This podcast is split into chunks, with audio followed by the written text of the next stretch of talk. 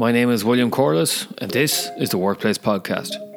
Brought to you in association with Yellowwood, providers of executive coaching, corporate training, and facilitation, your external learning and development partner. Each week, we focus on a different aspect of the workplace. We hear from guest speakers who will be subject matter experts, who I believe are incredibly talented at what they do. These experts will give you a different perspective and insight to work life, with the aim of empowering you to take a different path to success in all aspects of work life. These perspectives will include career and personal success, leadership, high performance teams, and creating a better work life culture in your organization. Yellowwood. Take a different path to success with your career, team, and organization. Our guest this week on the Workplace podcast is the founder and managing director of Lalo Consultancy. She formed the business in 2011 and has successfully worked with clients across the UK, Europe, US, and Middle East markets in the field of building a culture of trust in order to bring about positive change. This week's guest is Paula Milligan. She's a personable, dynamic, and highly experienced management consultant, executive coach, and facilitator in personal growth. She's a visionary leader who inspires and supports others to be the best they can be. Paula, welcome wow. to the podcast. Thank what you. What an introduction. That sounds so impressive. I know, and it's all you. Oh, you're very kind. You're very kind. No, it's a pleasure. Thank you so much for having me on this morning, William. Um, I'm really looking forward to having a proper out chat with you. Yeah, and you know what? It it I, I really love chatting to you anyways. As you know, we always yeah, have to crack yeah. on the telephone. And it's funny, the last time we met in person was when the pandemic broke. So I was we were delivering on a program okay. and half the people were dialing in virtually. That's uh, and right. then the other half were in the room and I was trying to manage that dynamic that we were both trying to help each other out with. Isn't that true? Yes, that is true. And we've been juggling and trying to manage the dynamic ever since. So yeah. yeah. that was actually the last time we were together. Yeah. And we have we've done a lot of sort of virtual face to face and lots of chats since. But yes, no, that juggle and that dynamic is still a very real thing for all of us, I think. And when I first got to know you, it was because you kind of became known as this person that if you are the expert on trust and specifically what i was really impressed about you was was the cards and the different activities that you use. So uh, here i have your one of your your uh, resources that you sell through Lalo, which is great. Um, and I have them here in terms of the, the cards uh, activity on the business value cards, and we yeah. have the feelings cards and the business insights and the gremlin cards. And, you know, you do really, you know, have these activities and resources that you use when you are facilitating with groups. Um, how are these going for you? Are you able to still do these online or how's yeah, that? Yeah, you know, I mean, I've always said there's magic in a card. There is something about people now obviously there it's not so much so at the moment but people have been able to interact with a series of colorful cards with you know images on them and words on them and I think that you know I originally designed the cards um, as a result of being trained as an executive coach, and I had went through was taken through a values, a personal values exercise, which involved word lists and lists of words. And I remember thinking that I found that quite difficult to do because mm. I'm a visionary learner and I remember looking at the list thinking, gosh, you know what, there's maybe a better way that you can achieve doing this. And so that's where the initial vision came to design the cards. And yeah, I think there is something about when somebody has a card in their hand, maybe it's a prop, but it seems to bring the defenses down. It gives somebody a focal point to be able to talk around, and communication just comes at a different level. Um, and that there's one thing that I am as passionate about um, as I am in trust, it's, it's communication and how that how they link beautifully together. And and speaking of linking in a in a different way, that's what this podcast is all about. Is that mm-hmm. taking a different path? So our topic today is trust. So. Yeah Can you tell me a little bit more about that that topic of of trust? Yeah, I think I'll, I'll start by just even setting the scene for for why trust is so important. I think even pre COVID, uh, global pandemic, we just live in such a complex world. You know, we've got now we've got the pandemic to deal with and the whole societal repercussions all of that. You know, artificial intelligence, robotics, culture, changing gender roles, global integration, XYZ generations. And I think it just all of those components and many others are just really increasing the social complexity of the world that we live in. And I suppose my focus, a lot of my focus is on leadership. So the importance of trust and leadership, leadership communication is always difficult. You can feel very alone in a leadership position, but I think more than ever, our relationships need to be up to it we have to have powerful, resilient, open, transparent, high trust relationships with our people. And I think, you know, we know that trust is the bedrock of all relationships. We know that if even personal relationships, professional relationships, if there's no trust, you don't really even have the beginnings of what looks like a relationship. And I think when how to know when trust is there is that it's the space that allows us to challenge one another. I've always said if you can successfully disagree, challenge, fall out with somebody, there's trust in the equation. And I think that vulnerability, that risk, that space to be able to feel like you can bring your strengths and your weaknesses is at the core of resilient, sustainable, and highly effective relationships and highly effective teams. And, that's what I'm trying to explore a lot more in, in this podcast. So I'm doing a lot of research on on yep. trust at the moment because I was really fascinated by the work that you you do. And uh, in terms of my research, there is something to the number of times that you connect with someone you're a contact with. You know, it's this whole sense of do we you know have that that sense of belonging do i want to be with this person a little bit yeah. can you tell me a little bit more about that yeah and i i suppose my husband has this whole ongoing saying you just like everybody you know so i'll maybe be brought in to work with a highly dysfunctional team or a particularly difficult leader and i will come out and say oh i really liked him or i really liked her and he'll say, You just like everybody, but it's not that. I genuinely believe that you can build a highly effective relationship with anybody. Mm. And I mm. think there's prerequisites for how you do that. Obviously, being able to find out what the commonalities are, having those common threads, things that you're both interested in. So, yes, you do have to veer away from those safe topics of conversation like the weather and work and you know at best what are you doing at the weekend? But yeah finding those commonalities is a great first place to go. Um, but also just going into any interaction with another person with curiosity with non-judgment with actually almost looking for what you like first rather than looking for the differences or the personality clashes or the stuff that's not working for you if you can actually go in and go, I really like that about William. I really like that he has such positive energy and he's fun and he brings Lego into the into his rooms and he's really knowledgeable and he's always reading. You know, it's literally zoning in on the good stuff. And I think if you can do that, that other person feels that immediately and they will behave in a very different way.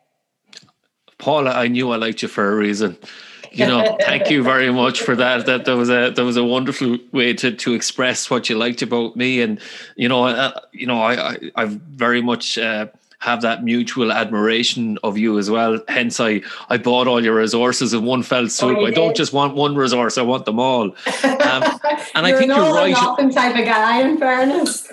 oh, I, I I do like to to get fairly involved. That's that's true to say. And and for me, there is that sense of curiosity too, isn't it? It's really about mm-hmm. to learn the other mm-hmm. person. Yeah. And then you mentioned difficult leaders. Okay, and. Yeah some people will say, well, you don't have to like the people that you work with. Yeah. you know and and you're going to have people that sometimes when we do coaching assignments or leadership development uh, you know projects that or programs that this whole thing of likability tends to be a barrier to have that sense of connection or belonging in a team can you can you tell me a bit more about that likability piece excuse me. Yeah no i i think yeah we do. We get very fixed on well I, he's not really my type of person or i don't really like what he does. And often there can be a values clash on top of that as well. So we all have core values. It's what makes us tick. It's a moral compass. It's what we believe in. Most senior management teams i work with have no idea what their core values are and these are highly developed people. So again there are there's a myriad of reasons why you you may not like somebody instantly. So I think it's it's it's actually putting all that aside and focusing on the space in between the people. So the space in between all the different personalities and all the stuff that they bring, I think high performing teams and highly effective leaders will break through that mm. and actually go, let's focus on the space at the core. Let's build something here which isn't about, you know, us all trying to be the same or us all trying to be liked or us all trying to be, you know, highly popular. It's actually recognizing that we all have our strengths, we all have our limitations, and being able to bring that confident vulnerability mix in as well in terms of I know who I am, I know who I'm not, but, you know, I bring this, and William, you bring that you know, and Bob brings that, and Patty brings this piece, and together we are something special. So again, I think if you can get a team actually feeling like that, then all of a sudden they they don't have to play a game where they're trying to work out what they need to hide or what they need to say to survive.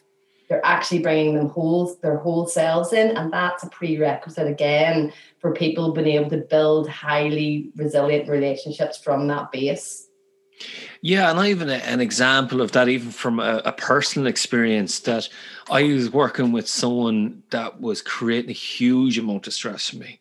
Yeah. you know, and and for me, you know, I decided to put that aside, and I, you know, I I wasn't doing it in an intentional point of view. Is I yeah. genuinely liked this person, mm-hmm. and then I realized that I, you know, it's it's really about self awareness, isn't it, Paula? That absolutely. You know, you you kind of know what your personality style is, and then you're kind of going, well, actually, from a rational or a logical sense we just have different styles. So it was actually yeah. came down to planning. Yeah. This person was very last minute planner. Yeah. while I'm very adaptive, you know, in the classroom, I do need to, you know, be a bit of advance warning to be prepared. No, and I need that preparation because you can't be at your best if you don't have clarity in terms of what you're doing. So what I realized that I was missing was clarity and maybe a bit more organization in terms of advance notice. Yeah. And once I got those two elements, then yeah. that was the conflict gone. That was the stress yeah. uh, disappeared. You know, so I think it's really about that self awareness, but it's really doing that as part of a group, isn't it? Yeah, it is because it's it's like you say. I mean, self awareness is the cornerstone of emotional intelligence you know, it's now really well documented that authentic, effective leaders have two thirds emotional intelligence to one third IQ. So I think self awareness is is absolutely the starting point, and you will be in a position where you will be interacting with people that have very low self awareness or are blind to their own sort of areas that they need to address or it's like you say talking and putting putting it into context you know you were having you were experiencing friction points with somebody you were able as a, as a matter of your own awareness be able to identify that it was the lack of planning and the last minute type of behavior that was you know causing the friction. And again what was required there was you needed to flex. You were looking to flex with that person or form some form of agreement with them where you could more productively work with each other. Mm. rather than actually going do you know what? I can't work with this person he's out or she's out and the relationship is over. And I think one of the models that I probably found hugely beneficial for explaining trust to people um, is it's called the four layers of trust. And it came from, I learned it from one of my gurus, Jim McNeish. And essentially a lot of because trust is so big a lot of people don't really understand it. So they'll either say oh yeah yeah we really trust each other but they don't. Or they'll say oh i don't trust anybody because nobody can be trusted. So again it's trying to actually give them something that they can benchmark trust against. And this this model was the four layers of trust. So the first one is capability. So this is thinking about trust at a team level is the person capable of doing their job?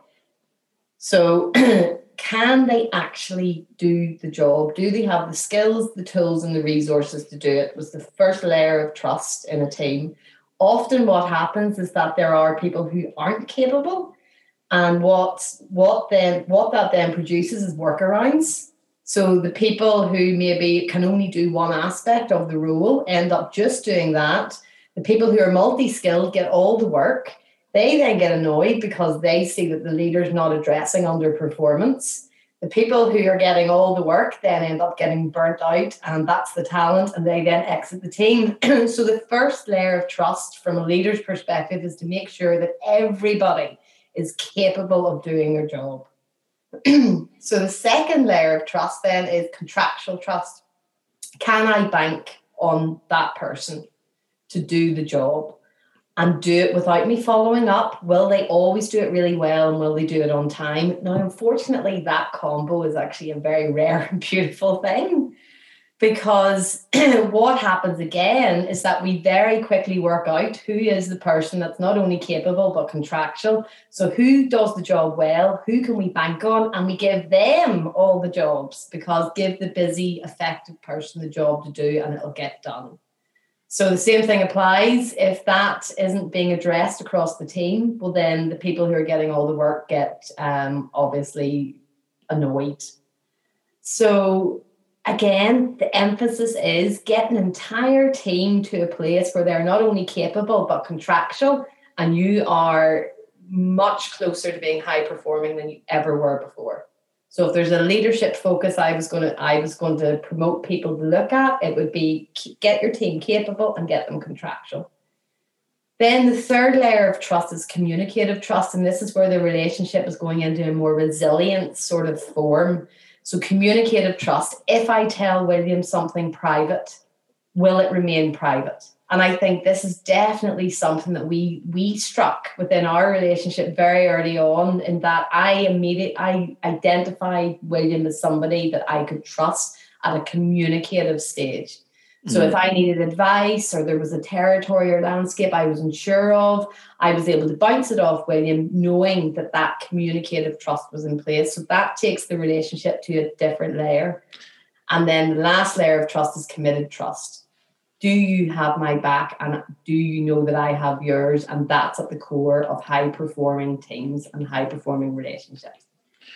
Yeah, there's so much to digest there. It, it, it's brilliant, you know, and and for me, you know, I'm picking up different points there that, you know, that capability piece. I remember being with yeah. a team and they didn't yeah. trust the leader to have the competence to actually manage people. Whatever about the leadership piece, actually doing basic performance reviews, yeah. Yeah. you know, and, and not holding people to account. Excuse me. And then that whole, you know, follow up aspect, isn't that just so amazing? Yeah. And then how how it doesn't happen, you know, and do I trust a person to, you know, to do yeah. what they say they were going to do? That happens in all teams. Yeah. And then as coaches is that currency of confidentiality, isn't it? Yeah stats or uh, you know if you don't have that you, you, you have nothing. Can you tell a little bit more about confidentiality? Oh yeah. I mean communicative trust is is so important in terms of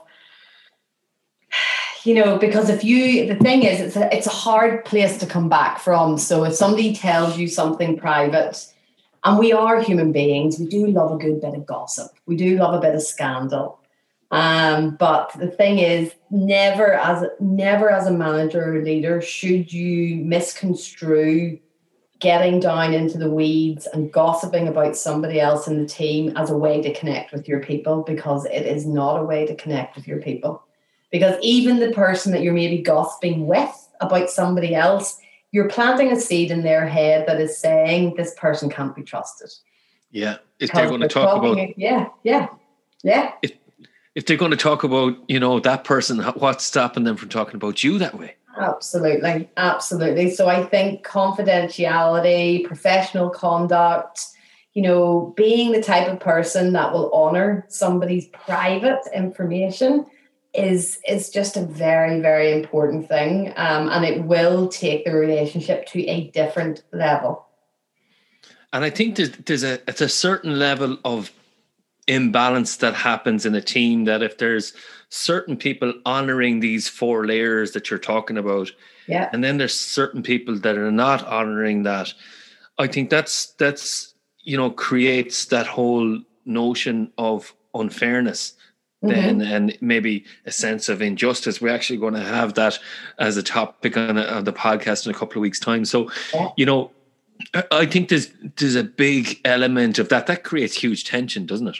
Yeah, absolutely, absolutely, and I think a real positive shift in how people are being appraised. I think is is is coming through now in that you can see that performance appraisal is moving away from that you know let's let's look at your performance over the last 12 months and this will equate to you getting a pay rise or not which is just rubbish i always remember as as a manager or leader hating the pay performance appraisal day because even if everybody got pay increases they were still completely unhappy um, because they didn't get as much as they thought they deserved, or somebody walked out, broke that communicative trust, and told them what they got, and they didn't get the same, and on on it goes. Whereas performance appraisal now is very much recognizing that total performance is your results, so how you get your job done plus your behavior equals total performance. So for me, you can really start to feed in this four layers of trust into per into behavioral related goals. You know so in terms of look you know you're performing at this level but here is something that i'd love you to focus on.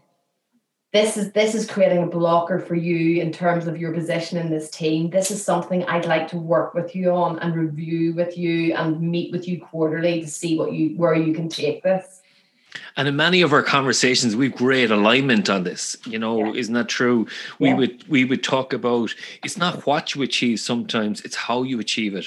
Because sometimes you can be getting the results, but you could be going through people for a shortcut yeah. and you're leaving a trail of destruction behind yeah. you and i'm noticing that a lot especially in people who are ambitious or people who are eager to succeed or people just that lacking that self-awareness or emotional intelligence. Yeah. would you agree?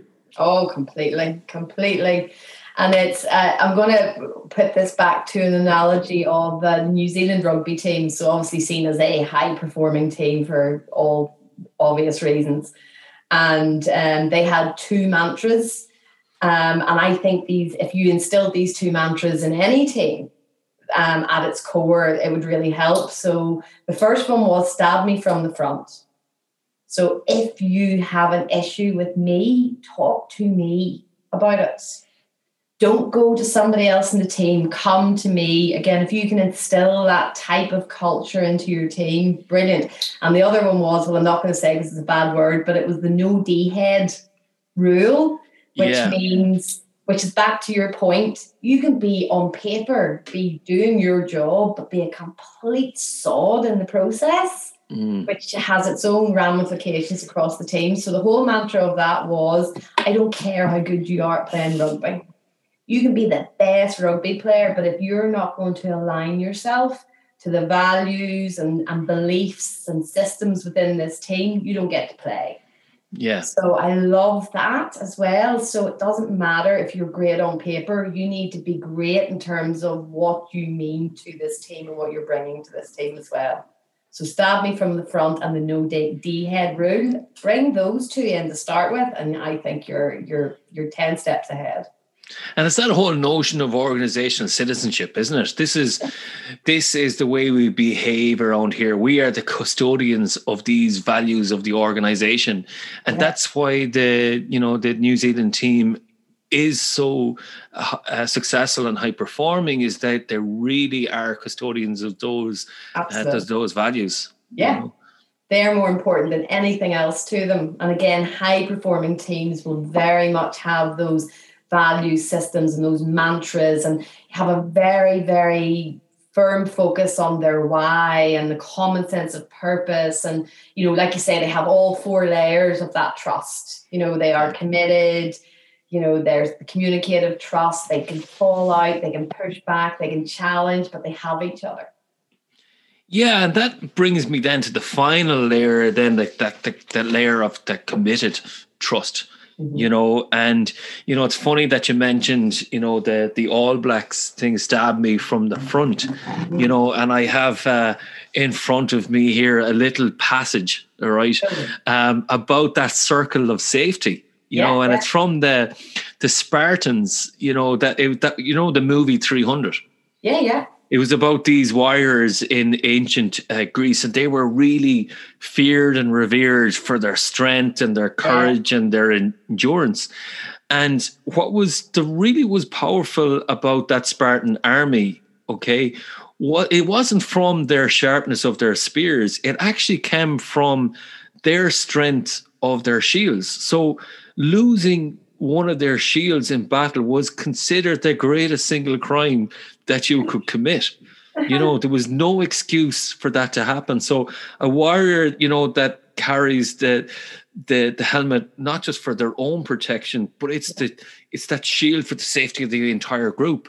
Yeah. So it's a bit like, you know, gazelles where they yeah. circle together, yeah. you know, and they're all facing outward to see, you know, an attack from a lion or something like that. Yeah. And it's they all move then together, you know. So I think it's there's there's a lot to be said about creating that circle of trust and that circle of safety. Isn't that true? Oh, absolutely. That's like a sum of the parts. You know, we're only as good as we are as with each other you know, at the at the real essence of team. You know, I love that. I love that analogy of the shields. I really do. Yeah, might I might steal that.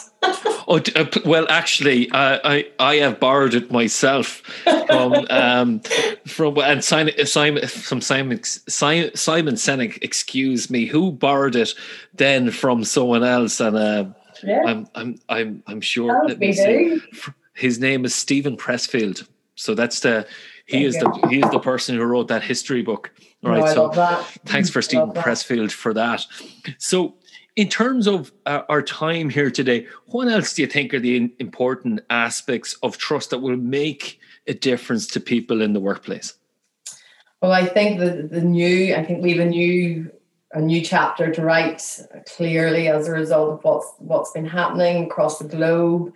I think there's certain trends and, and things coming through for me in terms of teams are are struggling at the moment uh, for for the reasons of having to work remotely and you know for managers and leaders we're now in a in a completely new landscape of leadership which is fraught with fear and uncertainty. And this is obviously detrimentally affecting our peoples and our own mindsets and you know it, it's there's just so much. I mean, we could do a complete podcast on this part alone, but yeah. really, what's coming through for me is that there are a lot of struggles and challenges within teams at the moment.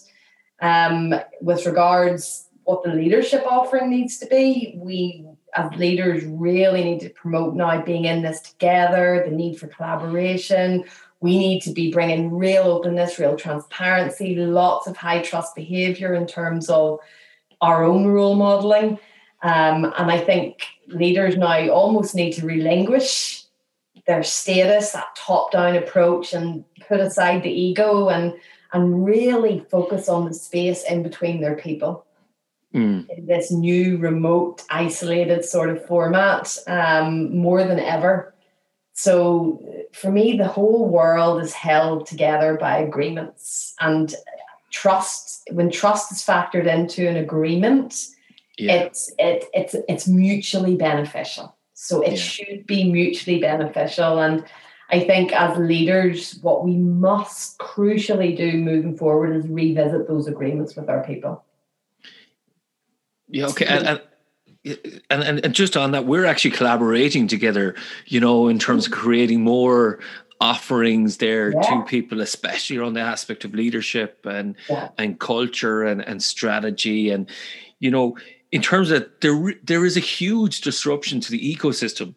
Oh, and a really important factor in that is trust, you know. So we we we've we we've been quite good at collaborating and developing that because yeah. essentially as as I was uh, I was talking to Fabio in, a, in another podcast uh, another colleague of ours Fabio Grassi yeah. you know we were talking about this whole element of co-opetition you know, and this whole thing of how do we look at collaboration in a different way, you yeah. know, and and then and trust is a key element or ingredient, if we want to call it that. Yeah. Yeah, I mean, when to collaborate, you need to you need to you need to let people in for starters. Mm. You know, you need the, the vulnerability has to be there. You have to be sharing. You know, you have to be mutually working towards something that you know that can be beneficial for all. Um, and I just think that these new agreements need the entire focus needs to be around opening a future that can work for us all. And what would you say to people who may not be open to this that say, listen, that's just fluffy stuff? You know, mm-hmm. that is, you know, there's a huge resistance yeah. to that. Is there a link to emotional intelligence here, or, or what, yeah. what do you think is going on for people that, you know, may see this as non essential to getting the job done?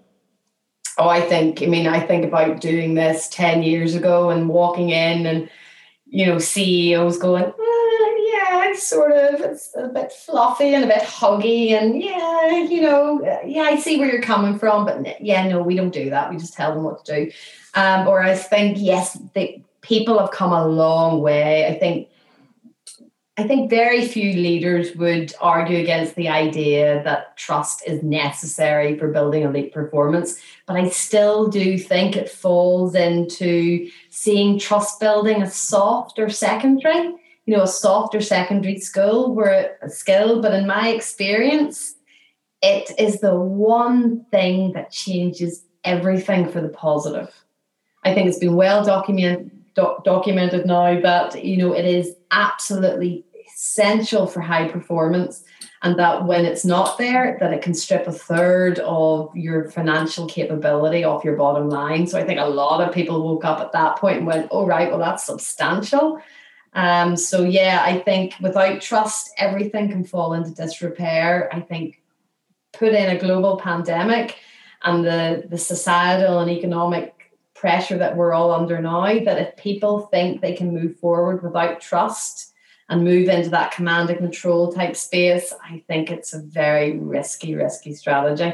And I think we are collaborating um, and we are being asked more and more and more for support and help and new strategy and new ways of thinking so that the leaders can revisit these agreements with their people and re-look at the organization and very work very much work out how to get in front of this rather than waiting to react.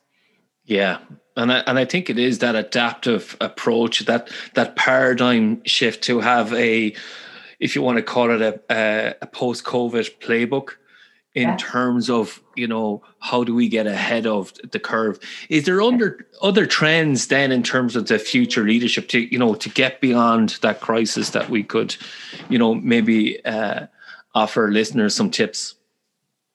Yeah, I think um, absolutely. It's it's coming the coming together element for me is everything. Absolutely everything. Revisiting everything. Re, it's it's funny. Like even I think about we run we run consultancies, and you know post COVID it was all about high performance teams and high impact leadership and high level communication. And I very quickly worked out that that wasn't going to be as relevant out the other side of this. So I think we all needed, we all uh, in our businesses need to sit and think about, well, maybe what we did before isn't so relevant. So what does it look like now? And what's the market saying? And what are the customers saying? And how do we pivot? How do we, um, you know, how do we turn into what what is now needed to be effective moving forward? I mean, there was a brilliant, the, probably one of the best pivot stories I've ever heard was this lady who run a goat farm so she essentially had a goat farm. She made a living out of it. She had three people working for her.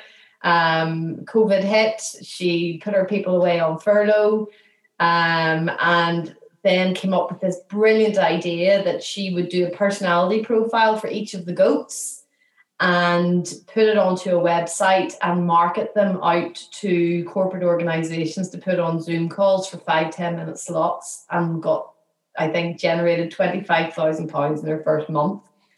Brilliant. Just brilliant. What a pivot. What a pivot. What a story. And it worked. And she got all her three staff back and needed more people. So, again, I think there's an element of where leaders are going to need to be taken through a facilitated process to allow them to get to is there a pivot? What does that look like? What does that mean? How does that translate? But immediately thinking about our biggest, most important resource are our people. Our people are struggling. People are struggling at the moment. Mm. So, again, really reaching out and focusing on that space in between all those different people that are now all dispersed all over the place and thinking yeah. about how to take them with the organization and the leadership into a new era. And yeah, and if we don't take care of our people now, when things get better, they're just going to leave, you know. And oh, absolutely. And there's so much fear of uncertainty, and this is what's yeah. uh, what we're noticing in, in previous conversations is in terms of self-preservation behavior start oh, emerging in all yeah. these unconscious biases that we we may not be aware of. And yeah. that's creating tensions which is holding back our productivity. It's holding back our communication you know and it's really dragging the organization back as a collective. Would you agree Oh, completely. I think the unconscious bias and you know self-preservation behavior is very evident at the moment. Mm. You know, hmm. people there's a psychology around uncertainty. The survival brain doesn't like it. We does mm. it doesn't process it well because it overestimates the threat and underestimates our ability to be able to deal with it and we just become like the brain can't process uncertainty and goodness knows we have never been in a more uncertain time. So, what that sometimes can compute to is control. So, then wanting to, you know, be in control or, you know, looking after ourselves or, you know, feathering our own nest or just telling people what they need to do. And I genuinely believe that that is the worst approach that could be used at the moment. Yeah. You know, or that whole mindset of you should be grateful you have a job. There's lots of people don't have work at the moment. That's not the way people are going to see it. On the other is- side. So again, I think yes, very much understanding that there is a lot of fear, there is a lot of uncertainty. Fear and uncertainty needs to be hit head on with compassion, empathy, and open, transparent communication. Yeah, and that's what I got from you in abundance. And you know, because we establish those relations with a lot uh, relationships along with the other people that we collaborate with yeah. you know i think this has allowed us create this podcast because yeah. you know we are here even though you know technically speaking we're competitors you yeah. know this provides us an opportunity to collaborate to kind of you know let each other shine in these podcasts. So and again i think we're trying to role model these behaviors in terms of moving away from the self-preservation to having those high trust and sometimes you know difficult you know conversations mm-hmm. knowing in the background that there's a positive intention there. And i think that's that's the key thing is if people realize there's a positive intention you know there that actually this is actually going to make you stronger not weaker yes absolutely and that we're now all trying to move towards a preferred future together i think should be the focal point mm. rather than oh i'm just going to you know feather my own nest i'm going to protect my own business i'm going to i'm going to hide all my information you know i'm not going to share anything and it's just it's just not the right approach. It really isn't. I think it's come together collaborate share be vulnerable ask your people how they are and really listen to what the answer is. You know mm. create that loyalty.